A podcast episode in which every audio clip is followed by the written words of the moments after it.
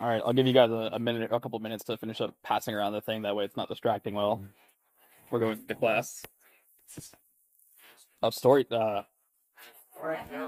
I, I'm not good at either of those on the fly. I gotta. I'm out of my material. Like I can't do that on the fly.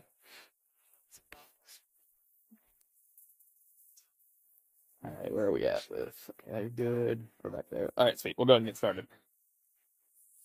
Hello again, brothers and sisters. Hello. Hi.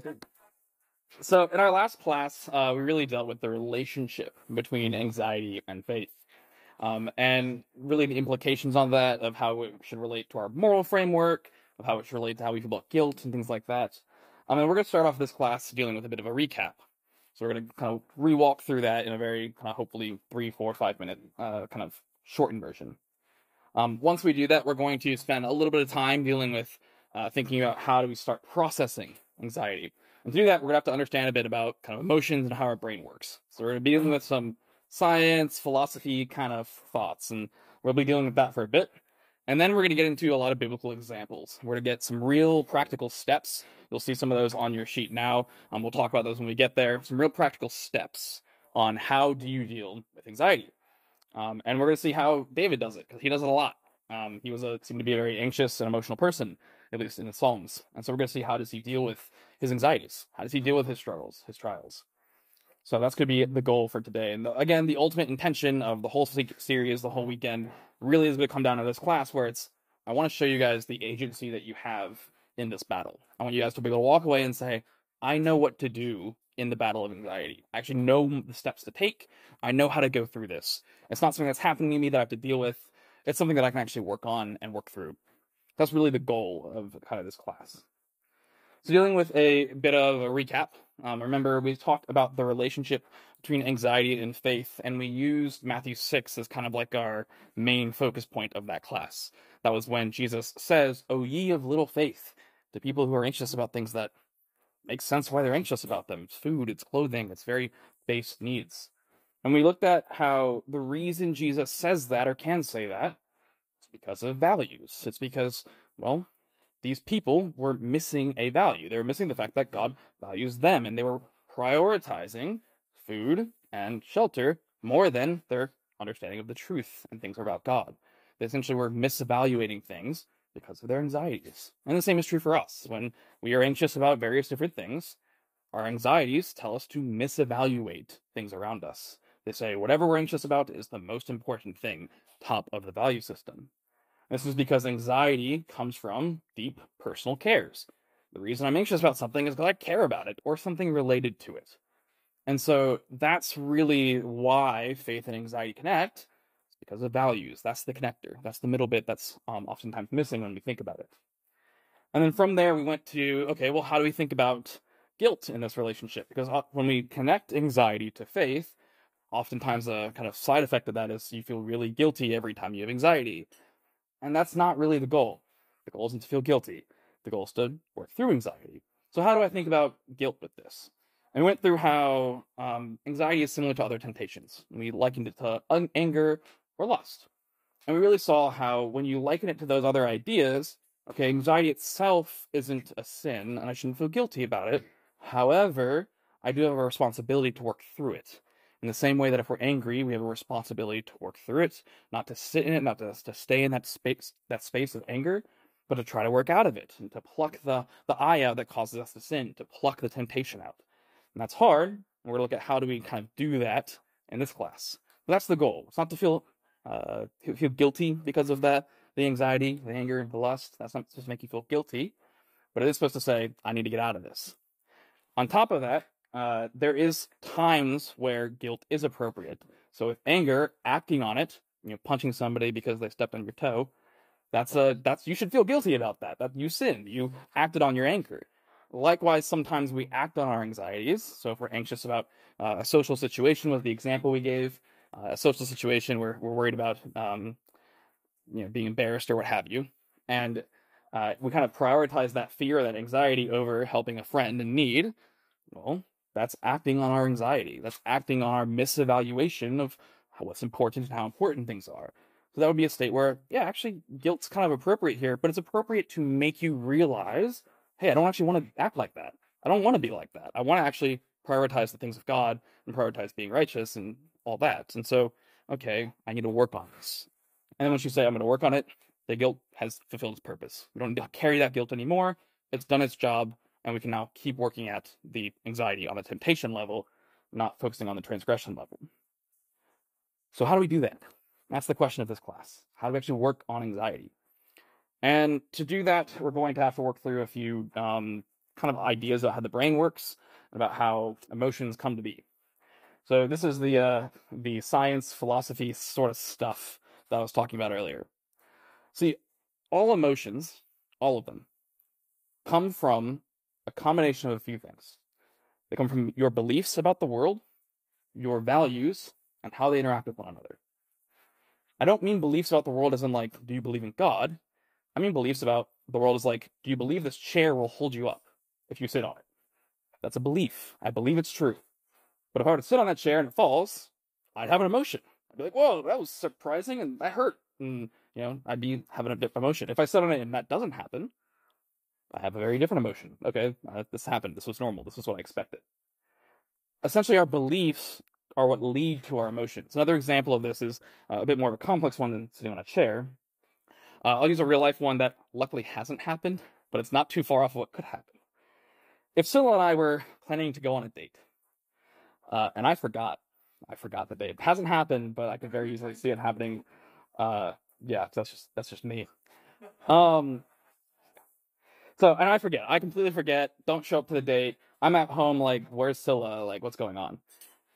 A few things have happened here, and she reacts like uh, really angry. She's frustrated. You know, why did he miss the date? A few things have happened, and a lot of it is because of the beliefs that Scylla carries in that moment.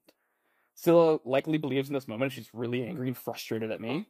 Well, that I should have remembered the date. That's a belief. He should remember this.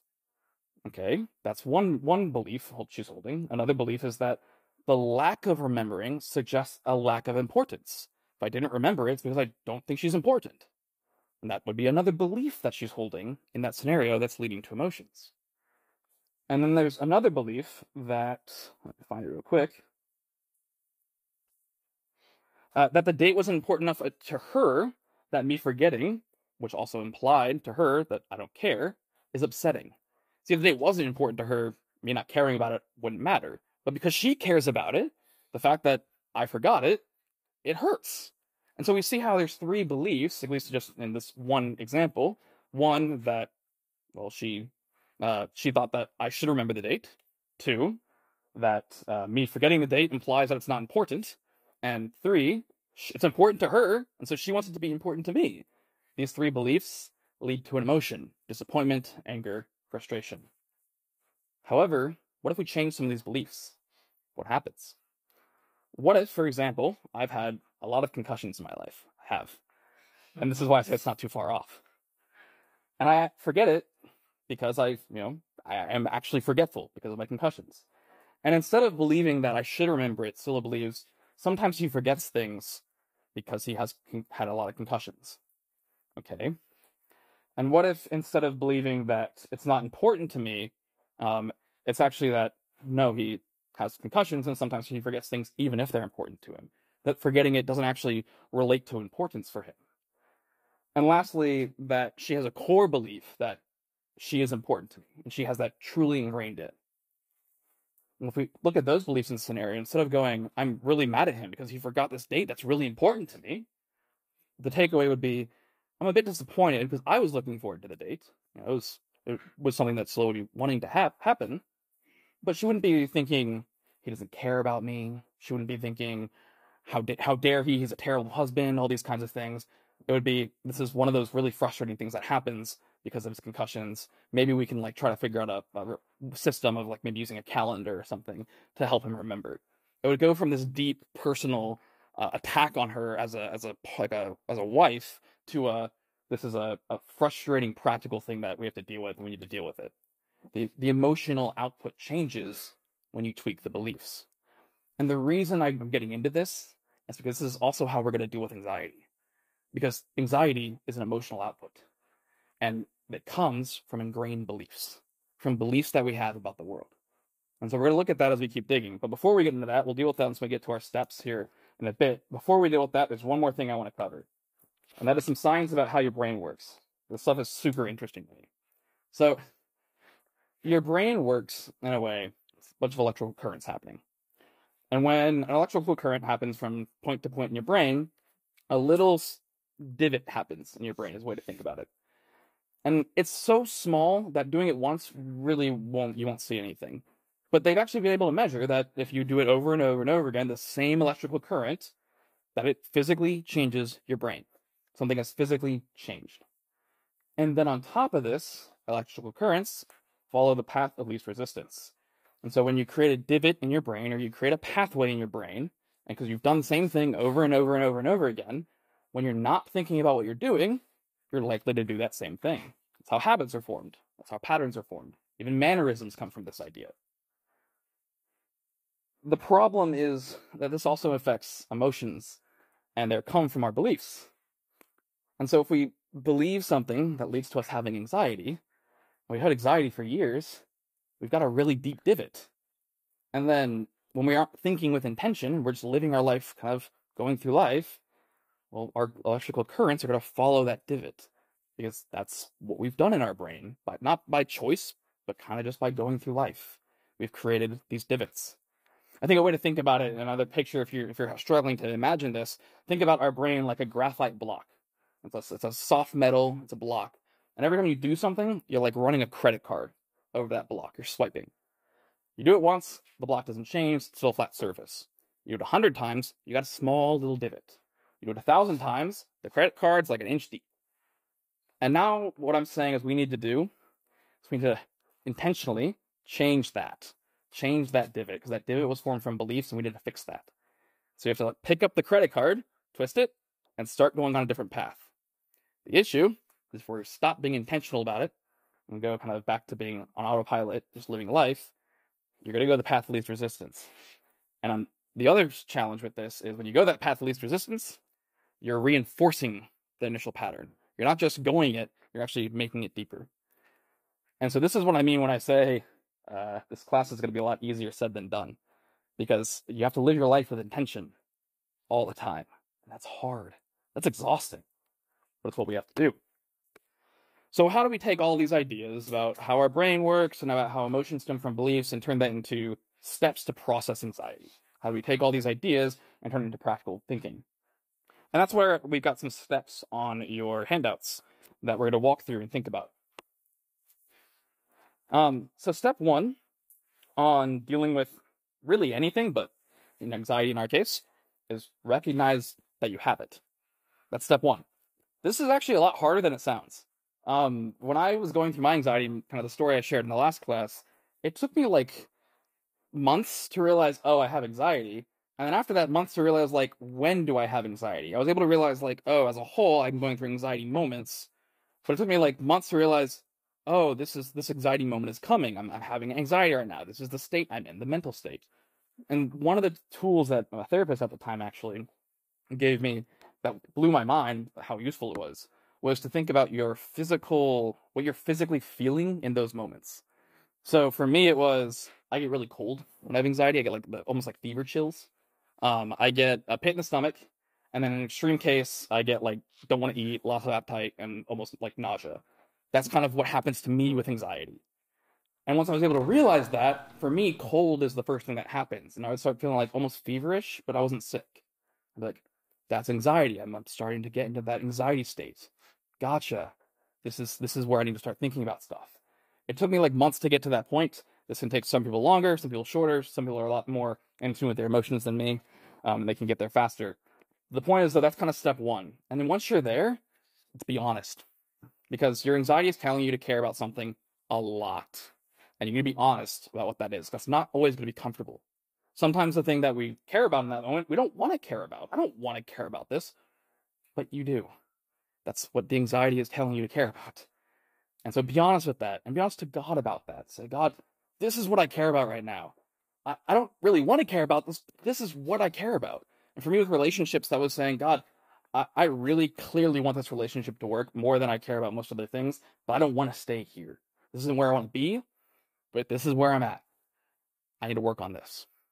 So it's recognizing you have anxiety and then being honest with God about that. And kind of digging into like what is the thing that you're putting on the top of the value system? What is that care? What is that thing that you really care about? That can also be really challenging. Sometimes what you care about uh, isn't readily obvious. I think social anxiety is one of the biggest ones with this, where almost I've, I very rarely have heard like the reason somebody is socially anxious is because they don't like interacting with people. Period. Usually it's like a fear that's related to that, or it's a, a challenge related to it. It's not uh, just interactions with people scare me because they're scary people. It's more like I'm nervous about maybe socially blundering, being made fun of, being embarrassed, all of these kinds of things. And so it's not necessarily readily apparent what is the thing that you care about deeply. And so you have to dig into that and have some self examination time to think, what is that? And then step two is think about who God is. What do you know about him? What might he think, feel, or do in this scenario? This is where you're comparing where you're currently at with where God's values would be. You're comparing your current value system, what you care about when anxiety is telling you to misevaluate things, to what God's value system is. What does He care about? How would He look at this scenario? In my personal situation, that's me going, okay, well, I clearly care about this relationship, but how would God think about this relationship? Is this a relationship that God want me in? Is this relationship I should be in? So that's step two, is comparing with what you know about God and kind of the truth. Step three is kind of a, a an addition to step two. It's kind of a, a second part to it, which is think about what God has done for you in the past in relation to whatever you're dealing with with the anxiety. Um, this is a good example of this is like financial anxiety. If God has worked with you in the past, God has helped you through financial struggles in the past, well, that's something that you can rely on and think back to and go, God's helped me through here. So if God's helped me through here in the past, it's likely He will in the future. It's likely He'll continue helping me through. And it's not always 100% true, but we can use our history with God as a piece of information similar to the Bible and say, that, that means that God's working with me in this way. This is a pattern of what I understand about who God is. And then lastly, this is the hard stuff. We got to twist the credit card. We got to change the electric current. We choose to act in accordance with what we know about God and His values, and in line with what He's done in the past, even though you don't feel like it. Because, like I said, emotions follow this process. I have a core belief, something happens in the world, causes the emotion, and that emotion leads to anxiety. We're having to go the opposite direction because we can't just change our internal beliefs. That's really hard. You can't just do that. But the way you can work on them, the way you can work on changing your internal beliefs, is by acting as if you believe the thing you want to believe. You act in a way as if you believe it. And eventually, your electrical currents will literally change so that you believe it. That's how you can quite literally transform the mind. It's a very literal process, as in your brain physically changes. And it's absolutely fascinating to me. This is how habits are formed. When you say, I want to form this habit, you intentionally say, okay, I'm going to do this thing at 8, 8 a.m. every morning. I'm going to make my bed. And at first you wake up and you're like, I really don't want to do this. But by the end of it, you're like, this is just normal. This is just part of life. We make our bed at 8, 8 a.m. That's because you've intentionally built in a new electrical current, a new habit. This is a bit deeper than that. It's not so much just a, what are you physically doing, you know, making of the bed. It's what are the internal beliefs. So, for example, for me, my internal belief that I had wrong was that whatever relationship I was in mattered more than anything else. That was my internal belief. I also had an internal belief that relationships could fall apart at any moment. I had to change both of these beliefs. My relationship with a specific person doesn't matter more than anything else. My relationship with God does. And so that actually has to be at the priority. And on top of that, relationships typically don't fall apart and it randomly because one thing went wrong. And so I had to work on, and still I'm working on, internalizing those beliefs. The way I have to do that is by saying, okay, this is where I'm struggling. This is my starting place. I have anxiety about this. The truth says, and God says, and the Bible says, and my history with God says, these things aren't true. These internal beliefs aren't accurate. Okay? So I'm going to live my life as if I believe the truth internally, as if I feel the truth is true, even though I don't necessarily do it in that moment. I there were many times in relationships, and even my relationship with Scylla when we were dating, where I felt like this could break up at any moment. but I'm going to choose to lead the relationship and be a, at the time, boyfriend in a way as if I don't think that. So I'm going to have the hard conversation that I don't want to have because it's kind of confrontational and awkward with her, even though I'm like freaking out that this might break up the relationship because I know that's not a true statement. It's not actually true that that might break up the relationship and that actually I can have this conversation with her. But I didn't want to. My feelings weren't there yet. My beliefs weren't there yet. But you start acting as if you believe it, and eventually you internally believe it. I think Scylla will tell you, I internally believe that now. I'm happy to have some confronting conversations if need be. And it does get easier. It starts off at a really hard spot because you're sitting there with this internalized belief for who knows how long you've had it. For me, I've had it since I was 13. And you, you, if I'm lucky that I caught it in my like older teens, some people don't catch it for decades. And that's a really deep divot. That's been happening in your life, repetition over and over and over again in your brain. That's a pattern that's been really solidified. And to, to try to change that will take a lot of time. But it's where your agency is. It's where your power is. You can actually work on why do I have anxiety? How do I change these anxieties? How do I make it so these anxieties hopefully eventually go away? Unfortunately, human nature is doing the opposite. Human nature likes those divots it's made. Human nature likes those patterns that you formed. And so that's why our default will be go back to the pattern, reinforce it, stay in this place of anxiety. And so that's where the battle is. While, yes, I will say, some of us, many of us, I think you can truly transform your brain to a point where anxiety goes from wherever it is currently for you to a much lesser point, um, potentially even gone. I don't think that's true for everyone. It will get easier. I think it's true that it will get easier for everyone who goes through these processes, but it won't go away for many of us. In similar fashion to how anger problems for some people never fully go away, or lust for some people never fully goes away. And you have to battle this day in and day out to keep it to a manageable level. And the goal is almost keep it manageable opposed to eradicate it entirely. That's just how the battle with human nature works. Unfortunately, that is true, but we both have a responsibility and the ability to actually do the battle. And so, what we're going to do now is we're going to read through these Psalms. So, you have it in front of you. We're going to read through them, and I want to show how David actually applies these steps in his Psalms. And we're going to let's see what can we learn from these Psalms? What can we take away? And also, kind of how does how does David go about it? I think the way David goes about it in these different psalms, he's focusing on different aspects of the of the steps. So let's go ahead and walk through that. So the first step again, we're dealing with Psalm 31. The first step is to recognize what you're feeling, uh, how we're currently valuing things, what hurts, what your fears, and be honest with God. And we see that in a few different places in the song. I'm going to read this in step order, not verse order. So I'm going to be hopping around a bit. Uh, there's actually a point with that later that we'll talk about. But uh, the first time this comes up is in verse 2 Incline your ear to me. So he's saying, God, I want to talk to you. I want to have this conversation. And then hops down into verse 9 For I am in distress. My eye is wasted from grief, my soul and my body also. For my life is spent with sorrow, my years with sighing. My strength fails because of my iniquity, and my bones waste away.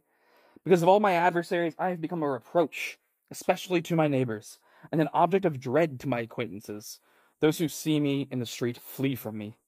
I have been forgotten like one who is dead. I have become like a broken vessel, for I hear the whispering of many, terror on every side, as they scheme together against me, as they plot to take my life. Now, this is emotional language. This isn't logical statements. Most of these things, if you look at them factually, aren't true. David's not, his bones aren't wasting away, literally. He's feeling like they're wasting away. He wasn't forgotten. We talk about him now. He was never forgotten. But he feels like he is. These are feelings. This is David being really honest with God, saying, This is where I'm at. This is what I'm feeling. This is the current state I'm in. We need to do the same, brothers and sisters. Be able to go to God and say, God, I'm not feeling good right now. I'm feeling really anxious about this thing, and it's really important to me. This is where I'm at sometimes these feelings or these feelings will have really, really blunt statements, and we'll see some of those in our later psalms. Step two. I need my own handout. Step up, oh, thank you. Step two is thinking about who. Oh, yeah, thank you. Thanks. Step two is thinking about who God is, what we know about Him, what might, what we might, what He might feel or do in the scenario we're dealing with. Um, this comes up also in a few places. So we have in verse three, in the last half, for your name's sake, you lead and guide me. Okay, so David's established that God is a leader and a guider. He wants to follow him. Verse 7, the last half, because you have seen my affliction and you have known the distress of my soul. And you have not delivered me into the hand of the enemy. You set my foot in a broad place. This is what God has done for me in the past, and this is who my God is. He he sees me. He sees this trial I'm going through. On top of that, he hasn't delivered me into the hand of the enemy. This is, hasn't been what's happened. In verse 15, my times are in your hand. He understands that God's in control of the situation. He's in control of what's going on with David, that God is in control. And verses 19 and 20, oh, how abundant in your goodness, which you have stored up for those who fear you, and worked for those who take refuge in you. In the sight of the children of mankind, in the cover of your presence, you hide them from the plots of men. You store them in your shelter from the strife of tongues. Again, he's thinking about how does God think about people who are in distress, people who are in, in a, a massive trial. He, well, God is a God of abundant goodness, and he stored. He has stuff. Sorry, that goodness is stored up for those who fear and who have worked for and have take refuge in Yahweh. This is who God is, and David's considering who is God. What is what does he think about these types of situations? He also thinks about his history with God. He does this in verses 21 and 22. Blessed be Yahweh, for he has wondrously shown his steadfast love to me when I was in a besieged city. Back in that time, I was in a besieged city. God saved me. So he's thinking about that and considering that in his current trial.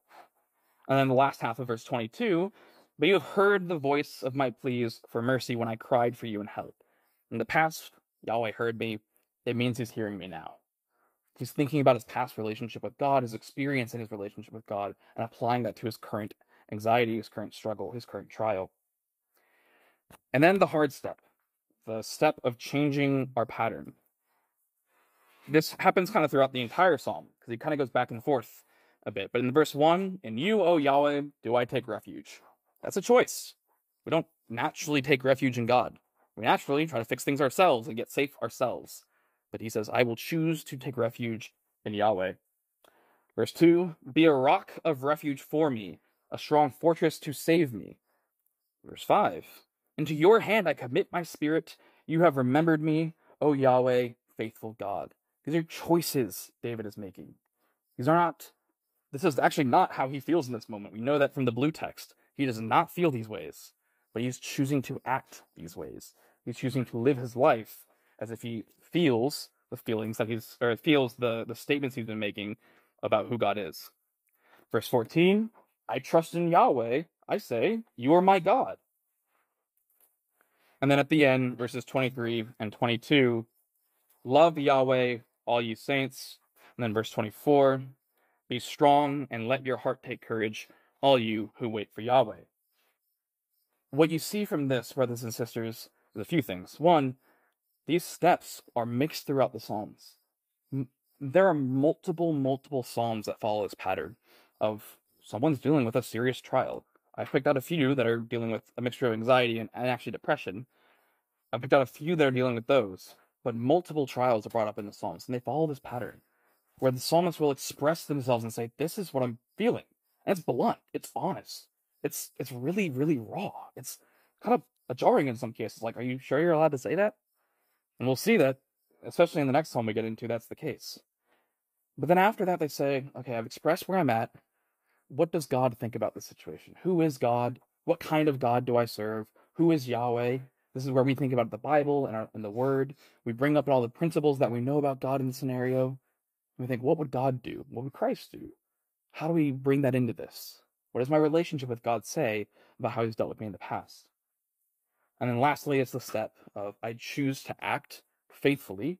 I choose to act as if I value the way God values, as if I don't have this anxiety, even though I do.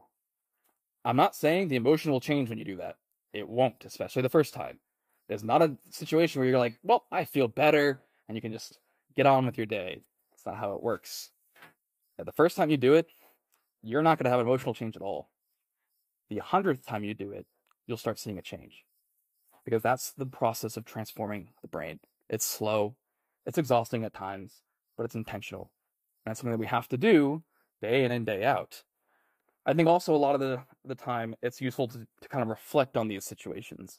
You know, it's definitely something we want to put in practice when we're in the moment of anxiety, but it's a lot more practical to put or put into practice a lot of these ideas before and after anxiety when we're in places of not heightened emotions. We can think through, okay, I seem to be entering states in my life where I'm anxious about this. I don't want to be anxious about that. I don't actually think that's something I should prioritize in my life, but I seem to feel that way in various different moments.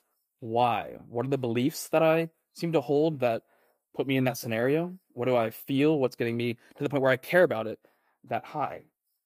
And then to reflect and say, well, what does God think? How should I act in those moments? Gotcha. This is my plan moving forward. And then try, it'll be hard, but try to put that in practice when you're feeling the anxiety. Now, that's hard. I'm not saying it's easy. That's not my intention to say it's easy. But that, that is the way that we go about transforming our brain. It is possible. It is where your agency is in this battle. And this isn't a one or one time and we're done thing, like I said. This is something that we have to put into practice over and over and over again.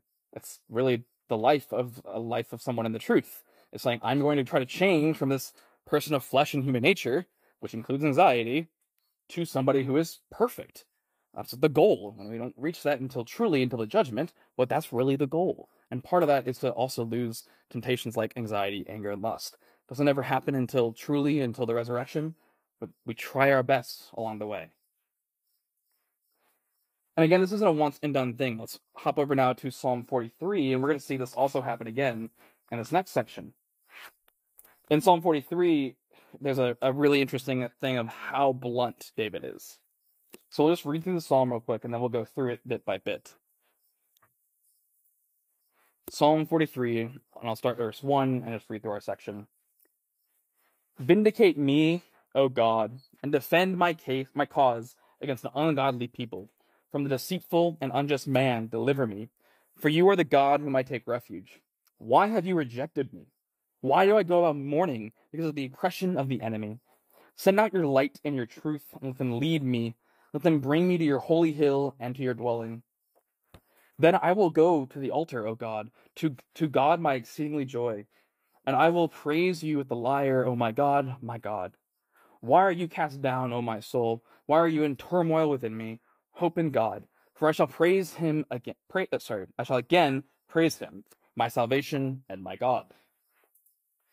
So, David's really blunt here. He's like really, really blunt here. In verses 1 and 2, it says, dealing with kind of being honest with God, cause against, sorry, uh, against the ungodly people from the deceitful and unjust man deliver me. Why have you rejected me? Why do I go about mourning because of the oppression of the enemy? It's it's almost accusatory. Like, why is this happening? Why have you rejected me, God? Why is it why is my life happening like this? It's pretty blunt. I don't know if you've been in a situation where you've been properly angry with God, but that's the, the, the vision I get here from David. He's mad because life doesn't seem to match with what he knows about God. He's always mad. He's, God, why have you rejected me here? Why have you let, why, is, why have you let life carry on this way? That's the feeling that I see from David here. And so the question is, what does David do with it? Well, he thinks through who God is. Verse 3 Send out your light and your truth. God is a light, God, of, God is a God of light and truth. Let it bring me to your holy hill. God is a holy God. Okay? And so if these things are true, how do I choose to act? I feel rejected, but I know God is the God of light and a God of truth. Okay, so how will I choose to act? Verse 4 and verse 5 I will go to the altar of my God, to God my exceeding joy. I will praise you with the lyre. And then verse 5 Hope in God, for I shall praise him, my salvation and my God. We don't go from how, why have you rejected me to my God, my exceeding joy, just by thinking about it for two verses. That's not how that works. He's feeling rejected. He chooses to view God as his exceeding joy. He chooses to view God as the God that he will praise. These aren't emotions that, that he's expressing and, and when he's talking about how he's going to go praise God. These are deliberate statements that he's making. I'm going to intentionally go against my emotions and do the thing that I know is right. That's hard. But that's the process. How do we change our brain? How do we change these electrical currents, these patterns, and really how do we change our internalized beliefs? We choose to act as if we don't believe them because we know they aren't true. Internally, we feel like they are, but we know they aren't sometimes in these situations. The last one we want to read through is Psalm 94. And the main one I want to focus here when reading through this is the relationship that David reflects on with God. He really uses his history with God, his past uh, with God in this scenario to, to really understand how he's supposed to act, how he's supposed to think and feel. So we're going to read through verses 14 to 23 of Psalm 94.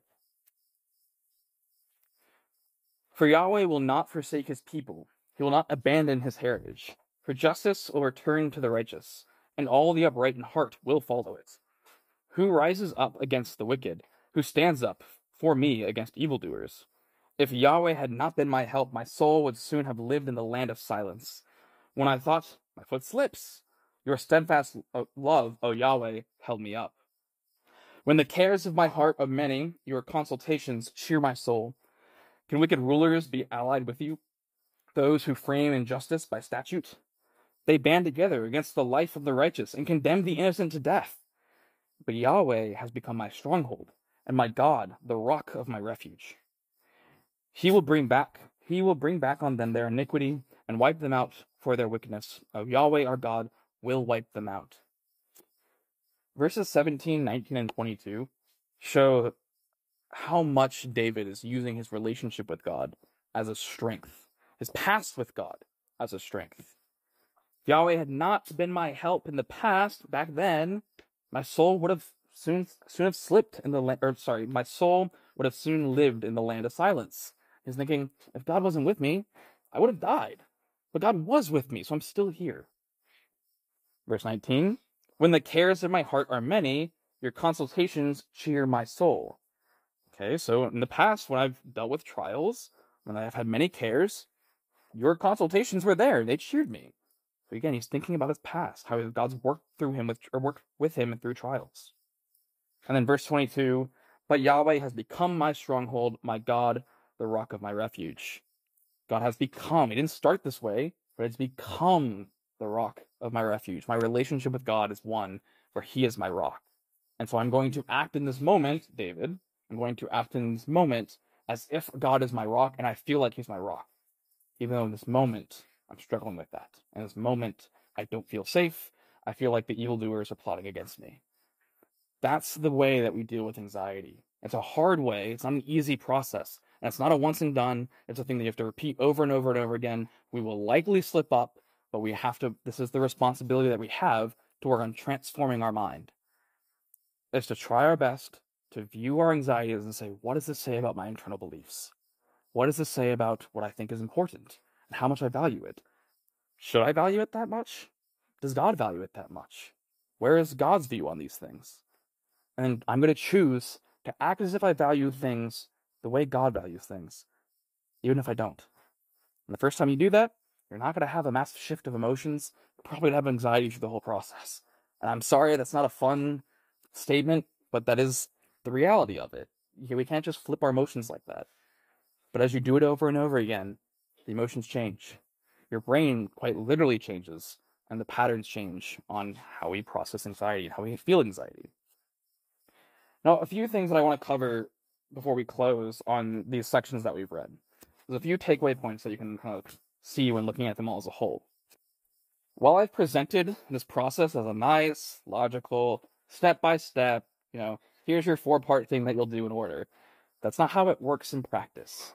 When you look at these Psalms, they're all over the place. David starts with step four, and then goes to step two, and then hops over to step three, and then goes back to step two, and then he's like, "Oh, I'm gonna have a rant about where I'm feeling right now," and then he hops back to step four, and he's all over the place because that's how emotions and anxiety work. It's not nice, logical, thought out, well processed. It's I'm panicking, and I have moments where I can think clearly and think about what God thinks about, but then I'm back to panicking. I talk to God about where I'm currently at, and then and then I'm gonna have a moment of rec- remembering, oh, this happened before, and God, God worked with me in this way. But then you're back to being highly anxious and you're constantly going back and forth. It's not something that you can sit down and go, all right, we're to follow the process now. I've, I've thought about this and I can pause my emotions so I can go ahead and process this now. It's to be all over the place. And that's okay. It was all over the place for David. We'll see in our, our exhortation tomorrow. It was all over the place for Christ. The point isn't to do it in the nice, right, clean order. It's that we're going through this process as a whole. Another one is that it's not a one and done. David does this over and over. There's not like a point where you can say, I finished transforming my mind. I am now perfect. That doesn't happen until the resurrection. This is a battle that we will do for the rest of our life, and it'll be in various stages for different people. Some people, this is a battle that they will see results very quickly. They will see results after a few months, maybe in a few weeks of working through this. For some other people, this is a battle that they might not see clear, clean results for decades. And that's okay. We experience trials and temptations at different levels. Some people deal with anger differently. Some people different, deal with lust at different stages and different speeds. That's okay. The point isn't how quick are you moving through the battle. The point is that you're in the battle and you're battling. You are battling the temptations that life gives you. And number three, this will look different for everyone in a kind of practical way.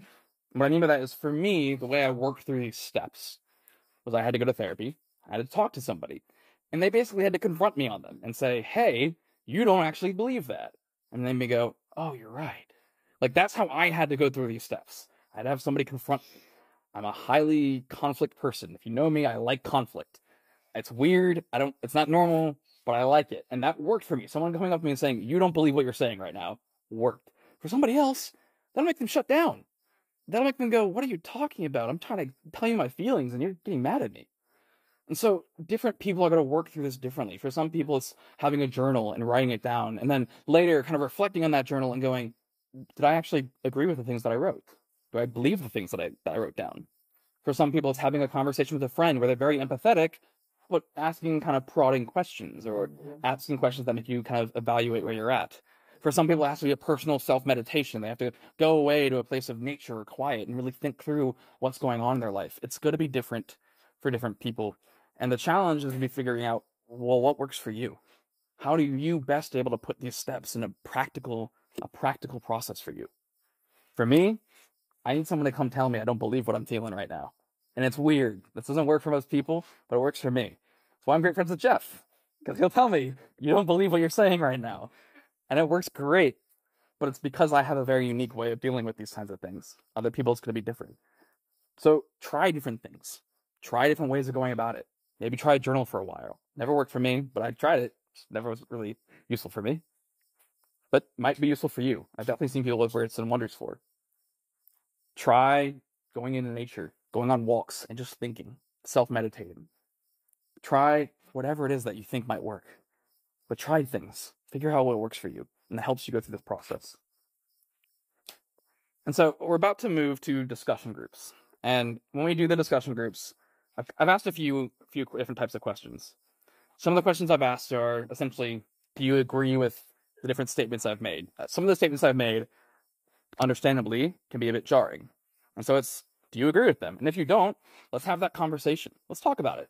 Maybe I said it in a way that didn't quite mesh well with you, and other people in your group can help it mesh better. They can say it in different ways maybe I'm just wrong, and that you've got some thoughts that are really useful and can can help help people with dealing with anxiety in a different way. That's fine too. I promise you, I won't get offended if I kind of walk up to your group and I hear, "Man, I didn't really like that point that he made." That's super interesting to me. I want to know why. I want to I want to get into that. So let's be honest about that and have some real conversations around that one. I've also had some personal questions. Things like, what are your views on medication and anxiety? Things like, what are your views on dealing with your own personal anxieties. How do you go about that? And uh, kind of a note on that. While I highly encourage that we we do open up, I know it's hard sometimes, but we do open up and be vulnerable. I really want to make sure that we don't go back to our home ecclesias and go, man, that person struggles with this super silly thing. I, don't think we would do that, but I just want to put a warning in there. What happens to 25 plus, what talked was talked about in our discussion groups, let's stay in discussion groups. If you build relationships with somebody and you want to talk to them, that's one thing. But let's not go back to our home ecclesias and be like, man, this discussion group happened and we talked about these things and these people have these crazy problems. That's not a useful thing to do. So I just want to make sure, put a little, put a little note there. Let's not do that. And lastly, a little note um, we're going to be talking about a lot of experiences, personal experiences. That's a big part of these series, and that's good. That's kind of what I want. The goal of the series is to do is to take this all this theory that we're talking about and put it into your life and practice. However, the danger with a discussion group where we're talking about a lot of personal experiences is that we do a lot of, well, I think this because of this one time this happened this way, or I think this because uh, it made me feel this way, instead of, well, I think this because of this principle in the Bible. And I want to make sure that when we're dealing with our conclusions about things, when we're dealing with what we think is true, that we are using the Bible as the ultimate source, not just our personal experiences. They're great. They're a useful tool, and in sharing them, we can draw closer to one another. We can get help from one another. Fantastic. But when it comes to the things of dealing with truth, when we're dealing with uh, what is our views on certain uh, certain things, let's make sure we're using scripture and principles to answer this answer those questions, not using uh, well, this made me feel this way that one time. And I really look forward to having those discussion groups. I really look forward to talking to people about how they've found the, the talks useful, how they find different aspects useful, what can they do with this this information in their life. Because one, I want to I want to help more people. I want to talk about this with more people. I love these conversations.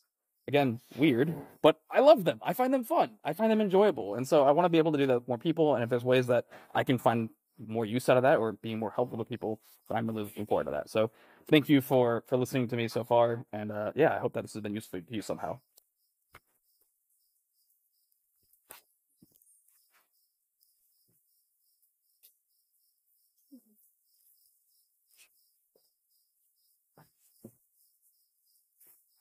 Bye.